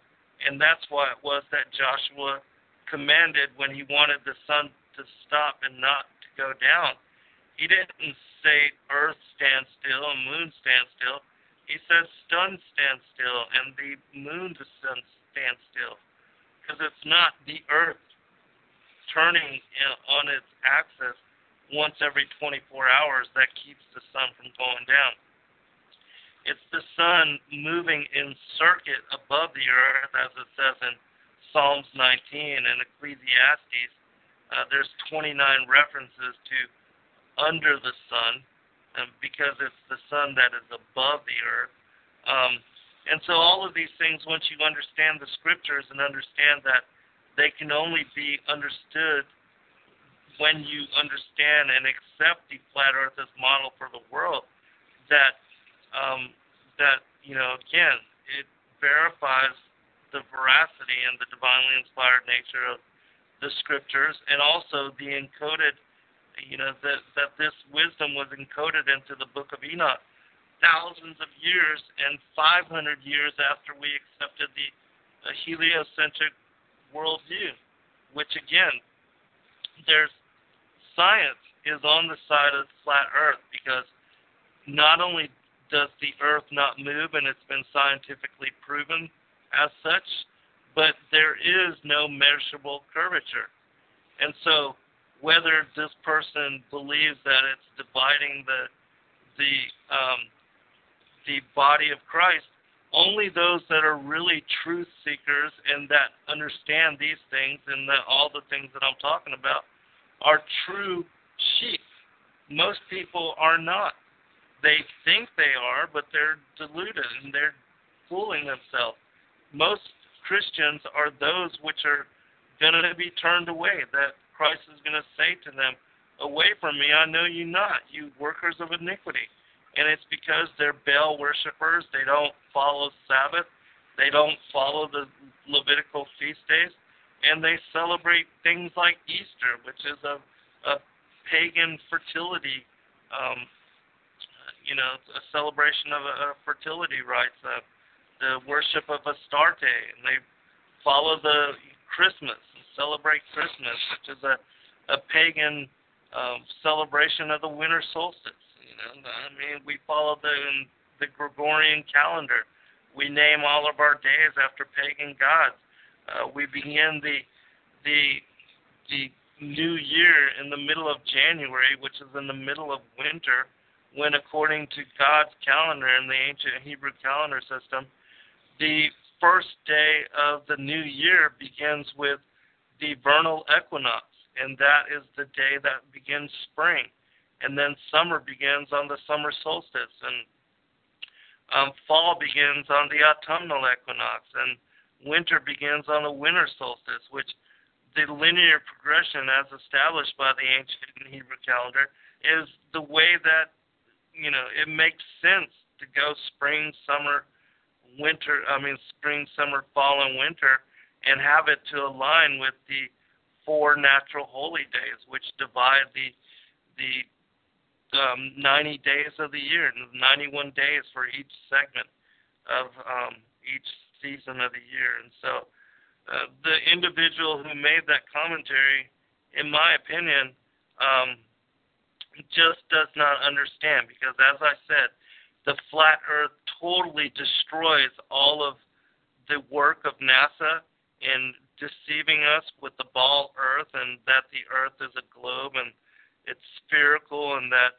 you know it spins once daily as it annually orbits around the sun, it also destroys the whole he, um, Darwinian that we evolved of apes and the, the whole everything that they teach in school, and it restores the intelligent design, and it makes us understand that we were created in the image of the Father and the Son, and that we share special covenant with Him, and that the earth was created specifically for us as a place of habitation for not only us but all of the other creatures and it is a it's the center of the universe and it's the only place where life exists and that this is a special place that life is special. Our opportunity and chance to be here and to be part of creation and live within um, the creation of the earth and the firmament is special and it's unique. And it's not something that is being replicated millions of times just because we happen to inhabit a Goldilocks zone and that we happen to be um, at the right extent, the right distance from the the center of the solar system and uh, the sun as being the you know the center and the star which unifies and holds all of these planets together. And that just we're just one of these nine planets of this one solar system, and that there are billions and millions of stars similar to our sun, and that there's all these different Earths which are all also evolving life in similar manner, it totally destroys all that foolishness, all that, all those lies and the preponderance of lies which are being um, perpetuated even now, because it's only less than one percent of the population that knows the truth and that understands the scriptures in the way that the Most High wants us to. It says in one of the extra biblical, extra canonical texts, Christ is speaking about um, those that are truly His, and He says, "I will call you one from one ta- one thousand, two from ten thousand, which, in my opinion, shows just how many are deceived and how few are counted and numbered with the elect. Yeah, yeah, it seems to be uh, quite rare. It seems like this. You always hear about the remnant, and it's it seems like it's always been. I mean, in the Old Testament, there wasn't that many back then either, was there? Really, wasn't. You hear the same story over and over again with these the poor prophets of that time. My gosh, lonely road. Of all people that think they uh, that they are in in you know sure of their salvation. If everybody that thought they were going to make it did, you know, there would be nobody left. But it's the remnant is but a few. The yeah. elect is a minority, and that's what people um, don't want to face and don't understand. Well, I really do appreciate you spending another evening with me. I would really, I would really like want you to come back if you'd be willing to, um, and talk more about the Sabbath, the true Sabbath, lunar Sabbath, and I really want to talk about how to keep these feast days, how to figure out what the feast days are. There's a lot of confusion out there about it, and I'm one of those people that's extremely confused about the feast days. And so, if you're willing to do that, um, that been really would mean a, a lot to me. Um, and uh, well, heck, I'd like to come back anytime. So uh, we did talk. I mentioned if you're still game for it, kind of doing a, uh, at least a, a mini series of this. You know, yeah, eight. Yeah, certainly. You know, discussion, conversation with Zen Garcia, A to Z to Z to A. That meaning, you know, atoms and Zen, Zen and atoms. So.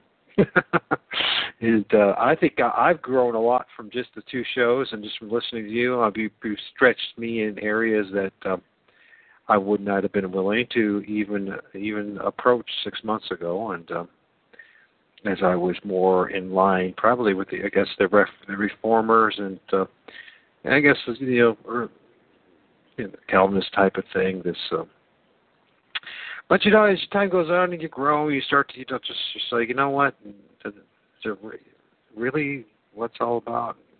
Why am I denying myself the opportunity of really figuring out more of this instead of acting like I got all figured out? Since life has showed me now in the past two years that every time I thought I had it figured out, God has a way of humbling me.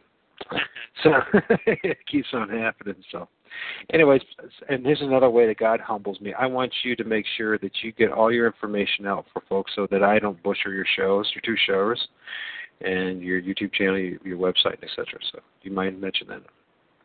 Uh, yeah, sure. And um, just so you know, if you want to, we can schedule for next Tuesday at the same time. Um, 10 to 12 would be good. You bet. You know it. That's absolutely be great. Oh, yeah, one more thing before you I must have mentioned about your shows. Uh, when is the next Sabbath? Is it next Sunday again? Sunday? Yeah, it's next Sunday, and then um, next month it will the the the um, the new moon, the seven percent moon actually falls on a Monday, and then so the Sabbath following that will will fall on a Monday. Okay, so yeah, if you don't mind, we'll talk more about the Sabbath. It's, it's, this is this is a heavy week for Sabbath. But tomorrow going to be having Brad on. Brad Hort, was it Hor- Hornton? Uh, I'm sorry, Brad. I just, uh, as what I always do, I always. Uh, well, send my regards. Uh, yeah, Brad Vorn Vornholt tomorrow. I, I had a nice conversation with Brad and Christopher on uh, Monday, And then Christopher left us. We were having a heavy debate about the flat Earth. You know, as you know, Christopher, yeah, he doesn't buy that. He's on side. So, but me and Brad were, you know, it was being him against Christopher. Uh, actually, I was talking to Christopher. You know, you know, Christopher, Christopher, you do such a good job. You do such, yeah, he's on the board with us. Christopher does such a good job on the round Earth side or agenda. I said, you know what? You know what would be really good is to have a debate between you and Mark Sargent. And he said, yeah, I do it. And I said, okay, well, I know Mark Sargent. He's been on my show, and uh, I'll see if he's willing to you two to get together and have a debate. I think it'd be very fascinating. Because Chris really, uh, he's he's definitely a guy who who likes his science, and is a guy who really. Yeah, but the real science is on the side of the flat Earth. Because, like I said, and I've had this debate with Christopher for months now. Um, I know you. you know, we've been talking by email for a long time because I use some of his work from Destruction of Sabbath in my book, um, my latest book, The Flat Earth as Key to Decrypt the Book of Enoch, you know, talking about the Sabbath in the ancient Hebrew calendar system. Um, and then after I published it, you know, I talked, I began talking to him about the flat Earth, and we've been having this ongoing debate for months now. But, um, you know, once I sent him the science that it's been proven that the Earth does not move and that there is no measurable curvature. I mean, case closed. Well, Chris seems to be the type of guy that might be reached more with a debate. Most of us aren't that way, but I think Chris Yeah. might be the type of guy that actually is that way. um, Yeah, he's pretty locked in. No, yeah. uh, even when I brought up, because we've been debating for a long time, and even when I bring up stuff that totally trumps, um, you know, that the, there's no possibility that the Earth is a globe, he still refuses to look at it or accept it, and then, um, you know, just doesn't want to go there, and so. Well, listen, it, it took me nine months. Nine months. Um, some people say they do, they do it in a night, and some people do it in a couple of weeks. I took me nine months. Now maybe it's because I'm. Yeah, it took you six. Uh, nine months. That was you know going back and forth, and you know, you know, you going slow and then. Uh, but I t- two was it uh, three months ago? Started uh, started getting really convinced. Started sharing stuff on my show about it, and then uh, well, uh, back in November, I started interviewing folks like Mark Sargent and all that on the show because I'm like, you know what?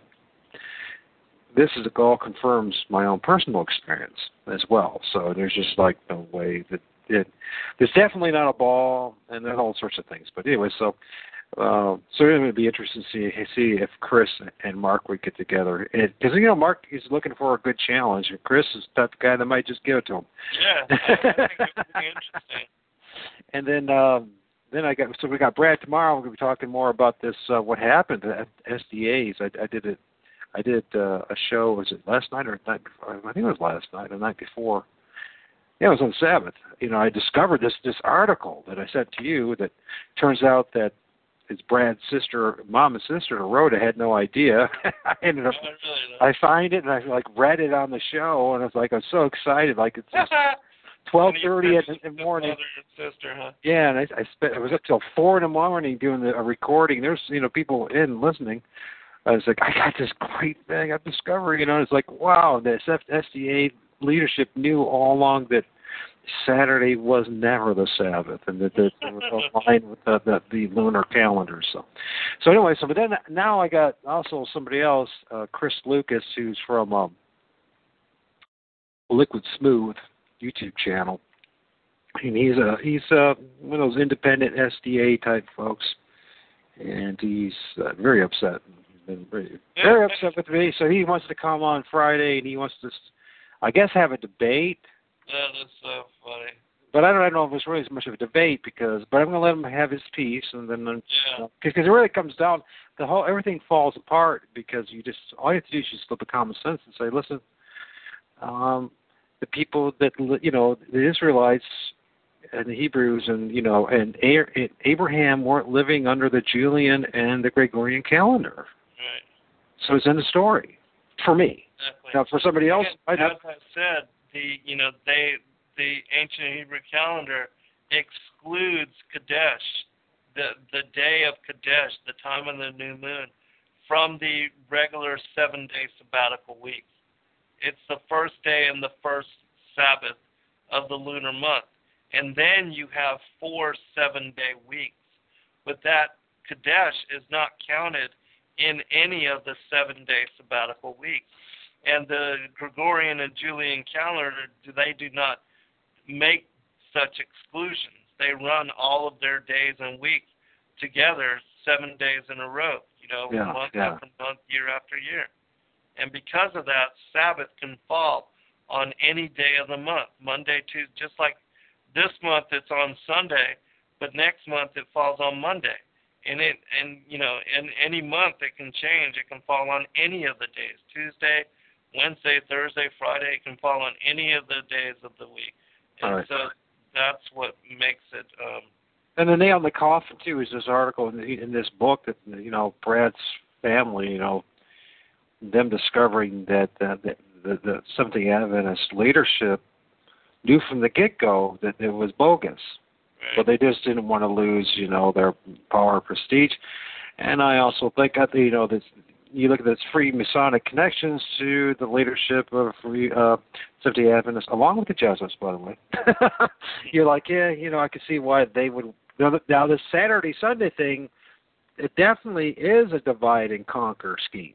And I don't believe that this true Sabbath is. It, and when I say divide and conquer scheme from the, the men of this world, from Satan, I think you know the true Sabbath. Yeah, that's God's way of uh, dividing. He wants to know who's going to follow him, and I can also see this flat Earth being God's way of dividing as well. Who's going to follow him? To believe the truth? So there's you know there's the prince of this world who is trying to divide and conquer us, and then there's God who's trying to find who's going to follow him. And it's just naturally is going to divide people. he said that's what would happen. Christ told us that. he's overturning the they're replacing the calendar and also disrupting the feast days. And so the Most High is bringing this because we're the final generation. He's bringing this wisdom to light again to see who will be His true people and who will follow Him in the way that He told us to follow Him. Yeah. So I think this is a very important topic uh, uh, that we talk more about how to keep the true Sabbath and recognize this. And and, and uh, you know what? It's I'm discovering something too about this. I don't know if you noticed this as well. Maybe this you had the same experience, but I'm having it. It's just like the flat Earth thing. It yeah, it registers a little bit the first time. It's Thursday. It takes about a couple dozen times before it really kind of starts to sink. because it's you know what I mean. It's another. It's you know even after a dozen times, yeah, it all makes sense. But it, for some reason, because of a lifetime of indoctrination, it takes a little more. You know what I mean? It takes a little bit of effort to have well some more of these conversations with other people to have it sink in. You know what I mean? The gel. You know what I mean? Does that make sense? Yeah, well, most people don't understand it and are not on board with it, and most people don't even want to talk about it because they just absolutely think you're nuts. But know, it is what it is. Um, yeah, but it, this is the most important discussion and topic of what's going on right now, because Yes. as I said, it totally destroys the Darwinian heliocentric worldview, destroys the NASA and scientists and their authoritative PhD opinions, um, and it restores intelligent design and it restores understanding that we are the center of the universe and that we are the only thing that's going on in creation, that we're created in the image of God, and that we share a special covenant with Him, that the earth was created for us and uh, fitted with a firmament, and that all of these other planets and and stars are not other suns and not other worlds and galaxies and all of that that's been perpetuated as lie. That we're it. This is it. This is what's going on, and um, and so, and and I've seen hardcore atheists come to understanding and acceptance of God when they, you know, totally did not believe and you know held otherwise, and and so it's gonna it's gonna bring people back to the truth in a way that helps them to open themselves to the possibility of the Scripture and to understand and come to know Christ as Savior Messiah. Because I find that, especially for the New Agers, there's a lot of people that know God, the Father, but do not know Christ, the Son. Yeah, I was one of them. So I acknowledge. I was too for 20 years. I think it. Well, for me, if I know for certain. Sounds like you had a similar kind of situation. That, uh, well, for me, it was the MS. That's just started waking me up. You know what I mean? When I started, uh, I guess you know he had to allow things to be taken away from me, the things of this world that I cherish so much, so that I'd be finally be willing to really humble myself to consider Jesus Christ and consider himself and, and you know and even to open up the Bible. So anyways, like I said before we we end, please give all your details again, information, so people will find your show, find your books, and find your website and your. Uh, sure, sure. Well, my website, uh, the Truth Network, um, fallenangels.tv, www.fallenangels.tv. My YouTube channel is Endeavor Freedom, E N D E A V O R Freedom. Um, my author website is zengarcia.com. You can contact me there if you're interested in any of my books. Um, you know, I'd be glad to um, sell any of them. I have nine books. I'm the author of nine books. My latest is um, The Flat Earth as Key to Decrypt the Book of Enoch. You can also find them on Amazon and Lulu.com. And I do two radio programs, one on Revolution Radio every Wednesday evening, 8 to 10 p.m. Eastern, and I do a show on Truth Frequency Radio every Saturday, 6 to 8 p.m. Eastern. Uh, and uh, you can also contact me through Facebook, Zen Garcia should you be willing. And I also list all of my shows and the links to them there at Facebook for those that are interested in keeping up with what I do. And he he will friend you, folks. He friended me, so I'm sure he'll friend you. So please stay on. Stay on. I'm going to end the show now, but um, just stay on a little bit longer for me. So okay, a minute. Okay, folks. Uh, thank you once again. Thank you, Zen. Thank you for those who have listened and those who will be listening. Um, this has been Zen Garcia, and I hope you got as much out of as I have. So, God bless and take care. Lucky Land Casino asking people what's the weirdest place you've gotten lucky? Lucky? In line at the deli, I guess? Aha, in my dentist's office. More than once, actually. Do I have to say? Yes, you do. In the car before my kids' PTA meeting. Really? Yes. Excuse me, what's the weirdest place you've gotten lucky? I never win and tell. Well, there you have it. You can get lucky anywhere playing at LuckyLandSlots.com. Play for free right now. Are you feeling lucky? No purchase necessary. Void where prohibited by law. 18 plus. Terms and conditions apply. See website for details.